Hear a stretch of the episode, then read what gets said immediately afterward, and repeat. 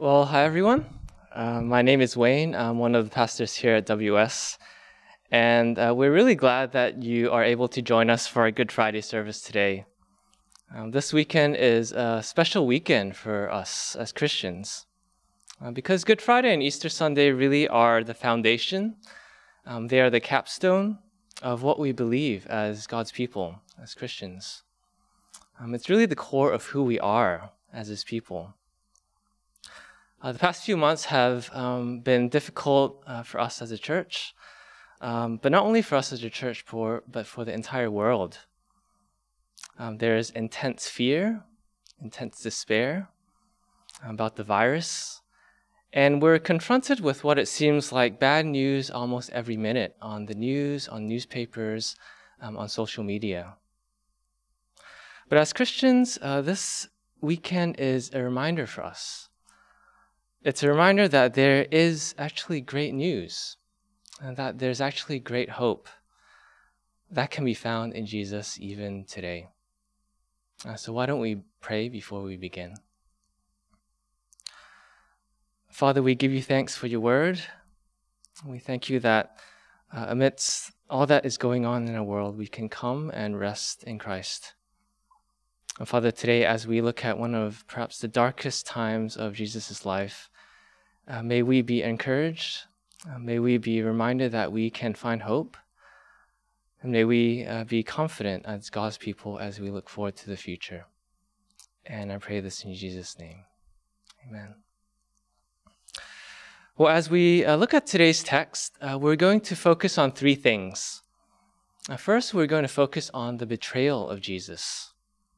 Second, we're going to focus on the abandonment of Jesus. And finally, we're going to focus on the faithfulness of Jesus. So, first, let's look at the betrayal of Jesus. Uh, today's passage in the Gospel of Mark begins with a betrayal. If you remember Jesus, he had just finished his Last Supper with his disciples. And he takes three of his closest disciples to the Garden of Gethsemane to pray together and he spends his final hours praying to his heavenly Father. And just as he's finishing his time in the prayer, uh, Mark tells us this. He says, just as he, uh, meaning Jesus, just as Jesus was speaking, Judas, one of the twelve, appeared. With him was a crowd armed with swords and clubs, sent from the chief priests, the teachers of the law, and the elders. Mark tells us that Judas, uh, one of Jesus' disciples, he comes with an armed crowd ready to arrest Jesus.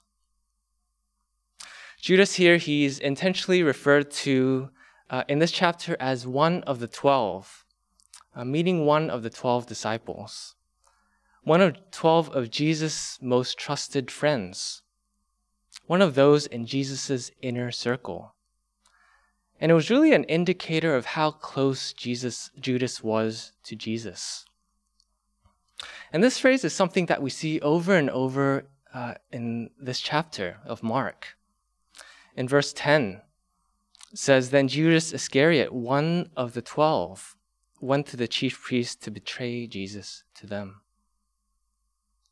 And then again in verse 20, when Jesus is predicting which disciple will betray him, it says, It is one of the twelve, he replied, one who dips bread into the bowl with me. Mark here, he's highlighting the fact that Judas, one of the twelve, one of J- Jesus' closest companions and friends, is going to be the one who will betray him in the end. Earlier in our chapter, we're, uh, we're told how this all began uh, it says in verse 10 Then Judas Iscariot, one of the twelve, went to the chief priests to be- betray Jesus to them. And they were delighted to hear this and promised to give him money. So he watched for an opportunity to hand him over. These chief priests and elders uh, were the religious leaders of Jesus' time, and they wanted Judas, Jesus dead. To them, Jesus was a troublemaker someone who hung around the wrong crowd, someone who disrupted their religious rituals and system, someone who said blasphemous things. And they wanted him dead. But these leaders knew if they arrested Jesus in public, everyone is going to start to revolt and start a riot. And so the only way for them to find an opportunity to arrest Jesus privately and in secret was if they had a mole. And so Judas, one of the twelve, was really one of the few people who knew where Jesus was every hour of the day. He was exactly who they needed. Mark goes on and he tells us that this betrayal would be signaled by a kiss. Verse 44 says, Now the betrayer had arranged a signal with them. The one I kiss is the man. Arrest him and lead him away under guard. It was at night in the garden. It was dark. And there needed to be this sign to distinguish Jesus among the other people who was there. And that sign was going to be a kiss. In some of our cultures, uh, a kiss might sound strange between two men, wouldn't it? But in a kiss in their culture was a common way of greeting a close friend or maybe a family member. And so Mark tells us going at once to Jesus, Judas said, Rabbi, and kissed him. And then the man seized Jesus and arrested him. You know, if we think about that idea of a backstabber, and uh, I think most of us have heard that term, if you think about it, to be a backstabber, you actually have to be so close to somebody that you can actually stab them in the back. But not only that, you also have to have a level of trust so that they would turn their back towards you, their most unprotected region, to be stabbed. And that's true of betrayal. That's exactly what betrayal is. The thing about betrayal is ultimately choosing something better than what that person has to offer. Whenever there's betrayal involved, there's something better than what that person you're betraying has to offer. And for Judas, it was silver that was better to him than Jesus himself.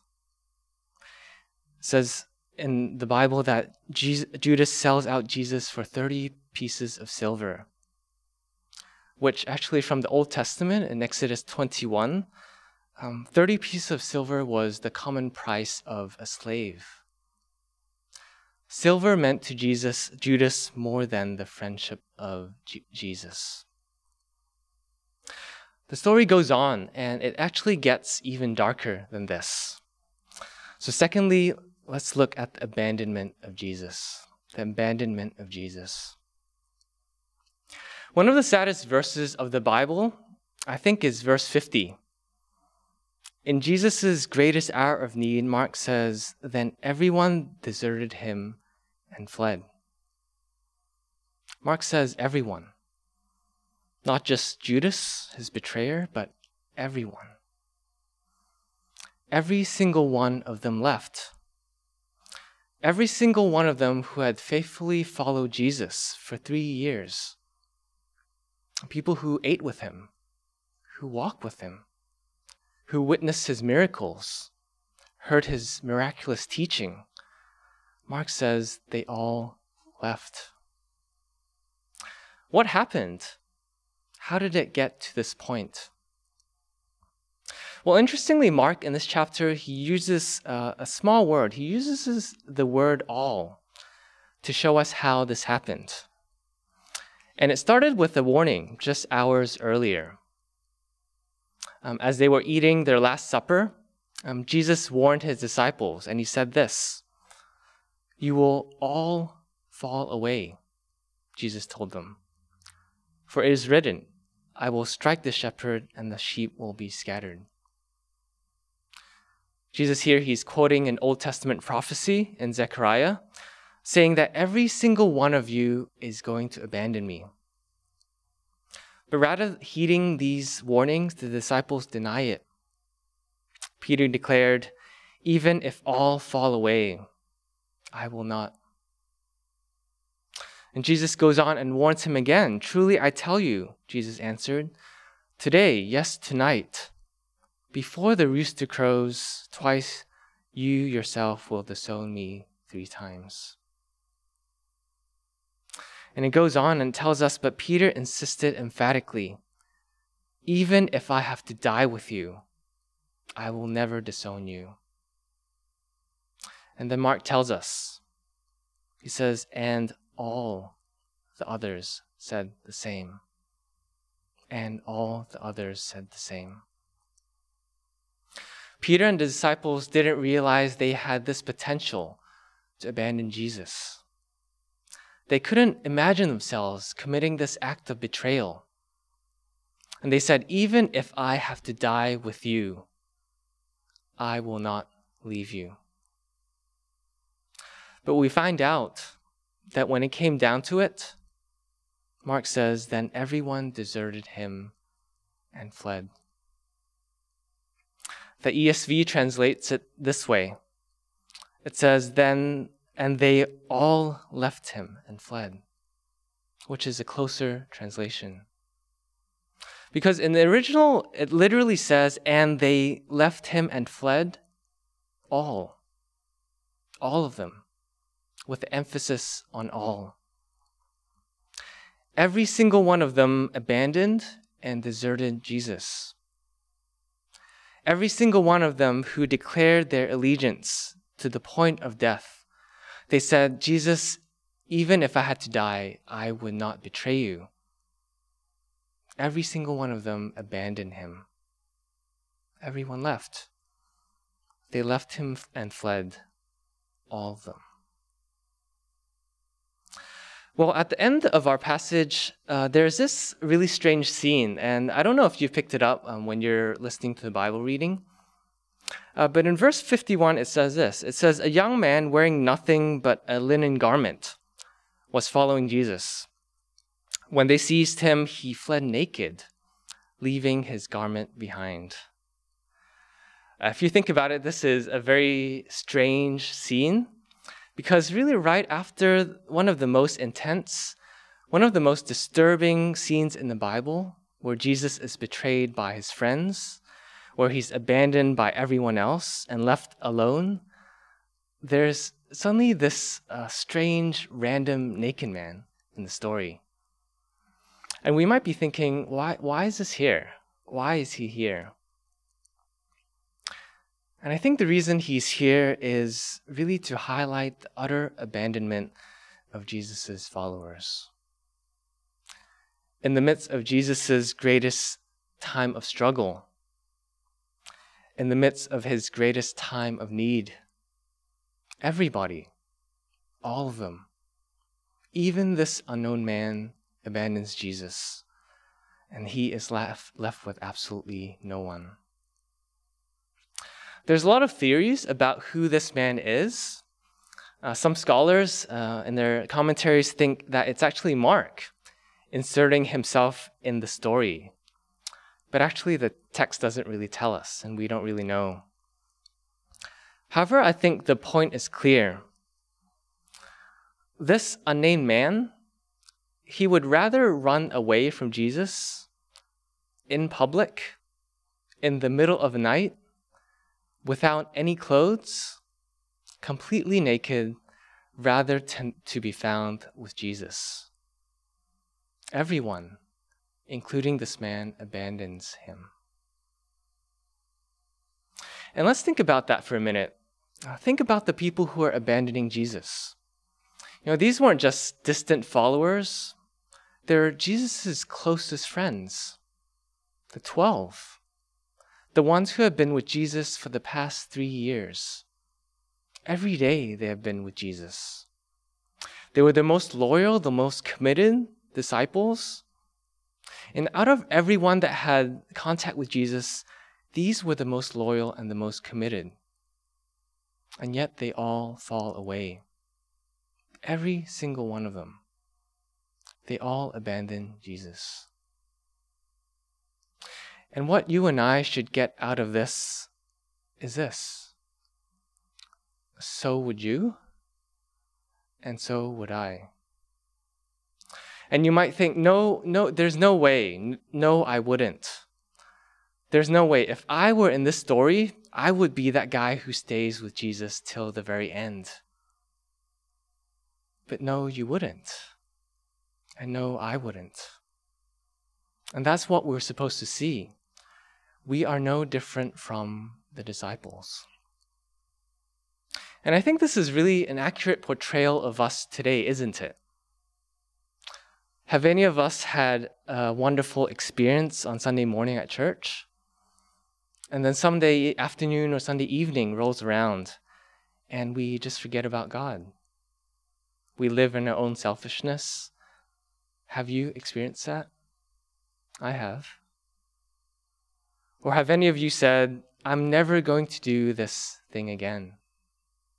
I'm never going to give in to that sin, get angry at that person, tell that lie. And before we know it, we're doing that thing that we thought we would never do. Have we ever been ashamed of Jesus? Ever tried to hide the fact that we're a Christian when the stakes are high? I think we all have.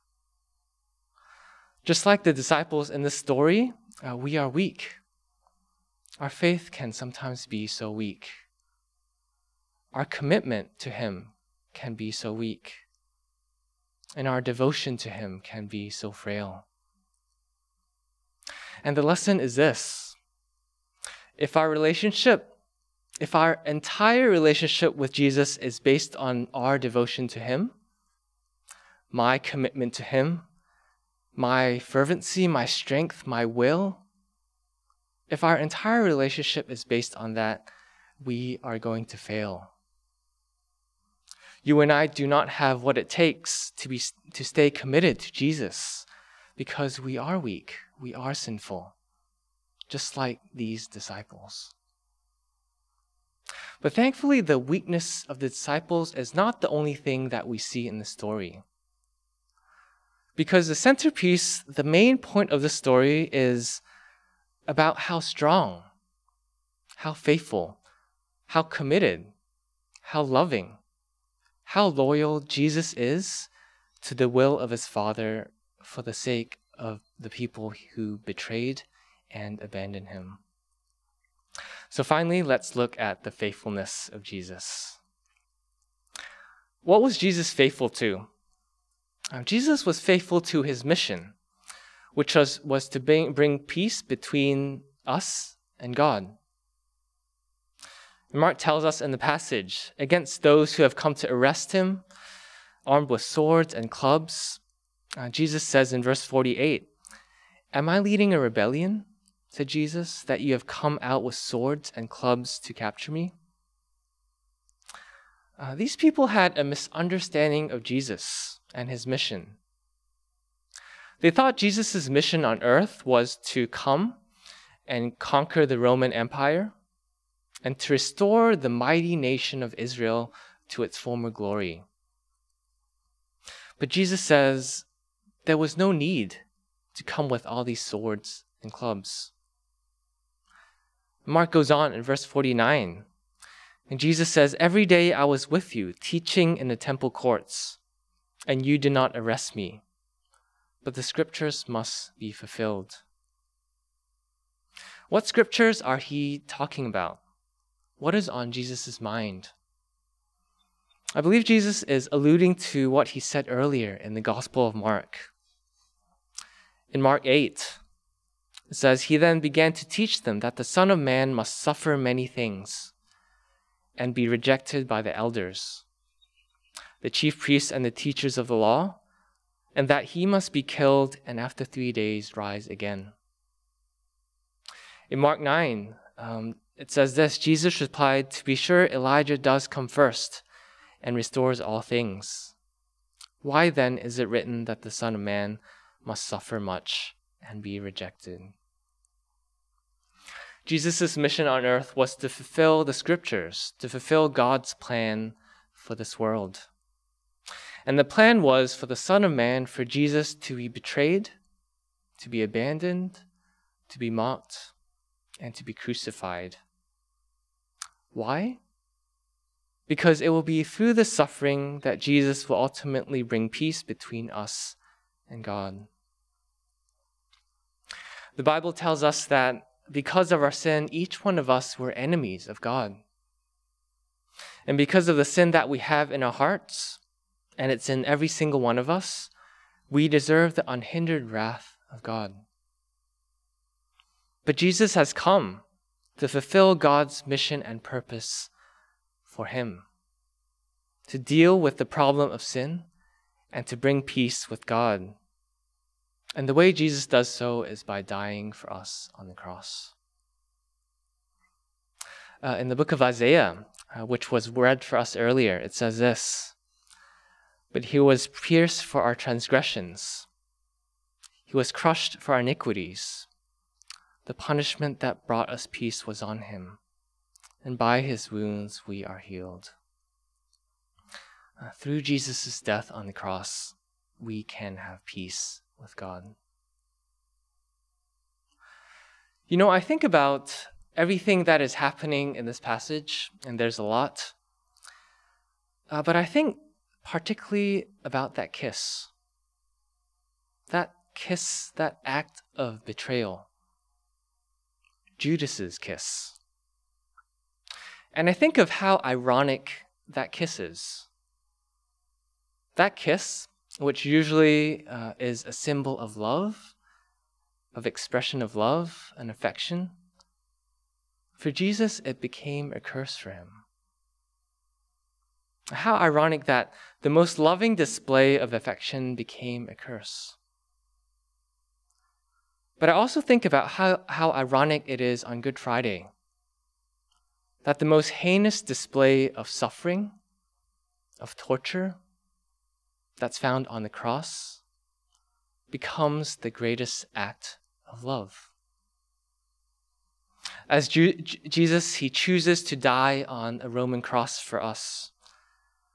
And the cross in that culture was a symbol of shame the cross was a place where the most detestable criminals, not just any criminal, but the worst of the worst, were hung and punished. The cross was an intentional way, a systematic, painful way, the most painful way that the Roman government chose to execute someone. And how ironic is it that the cruelest display, the most terrible symbol of shame, becomes a symbol of the greatest display of love ever known. As Jesus is hanging on the cross, he was not only abandoned by all his friends, Mark says that he was also abandoned by his heavenly Father. Mark 15, it says, And at the ninth hour, Jesus cried out in a loud voice, Eloi, Eloi, lama sabachthani, which means, My God, my God, why have you forsaken me?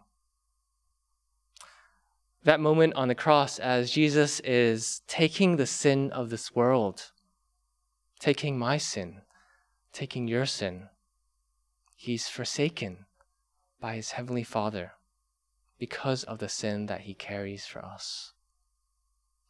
The wrath of God for the sins of this world was poured on him the holy, the righteous Father who cannot stand and punishes all that sin. And for that moment, Jesus is forsaken by his Father. Um, author and pastor John Piper, he puts it in these words. He says, The judgment was to have God the Father pour out his wrath. And instead of pouring it out on us, he pours it out on him. And that necessarily involves a kind of abandonment. That is what wrath means. He gave him up to suffer the weight of all the sins of his people and the judgment for those sins. And he goes on. And he says, We cannot begin to fathom all that this would mean between the Father and the Son.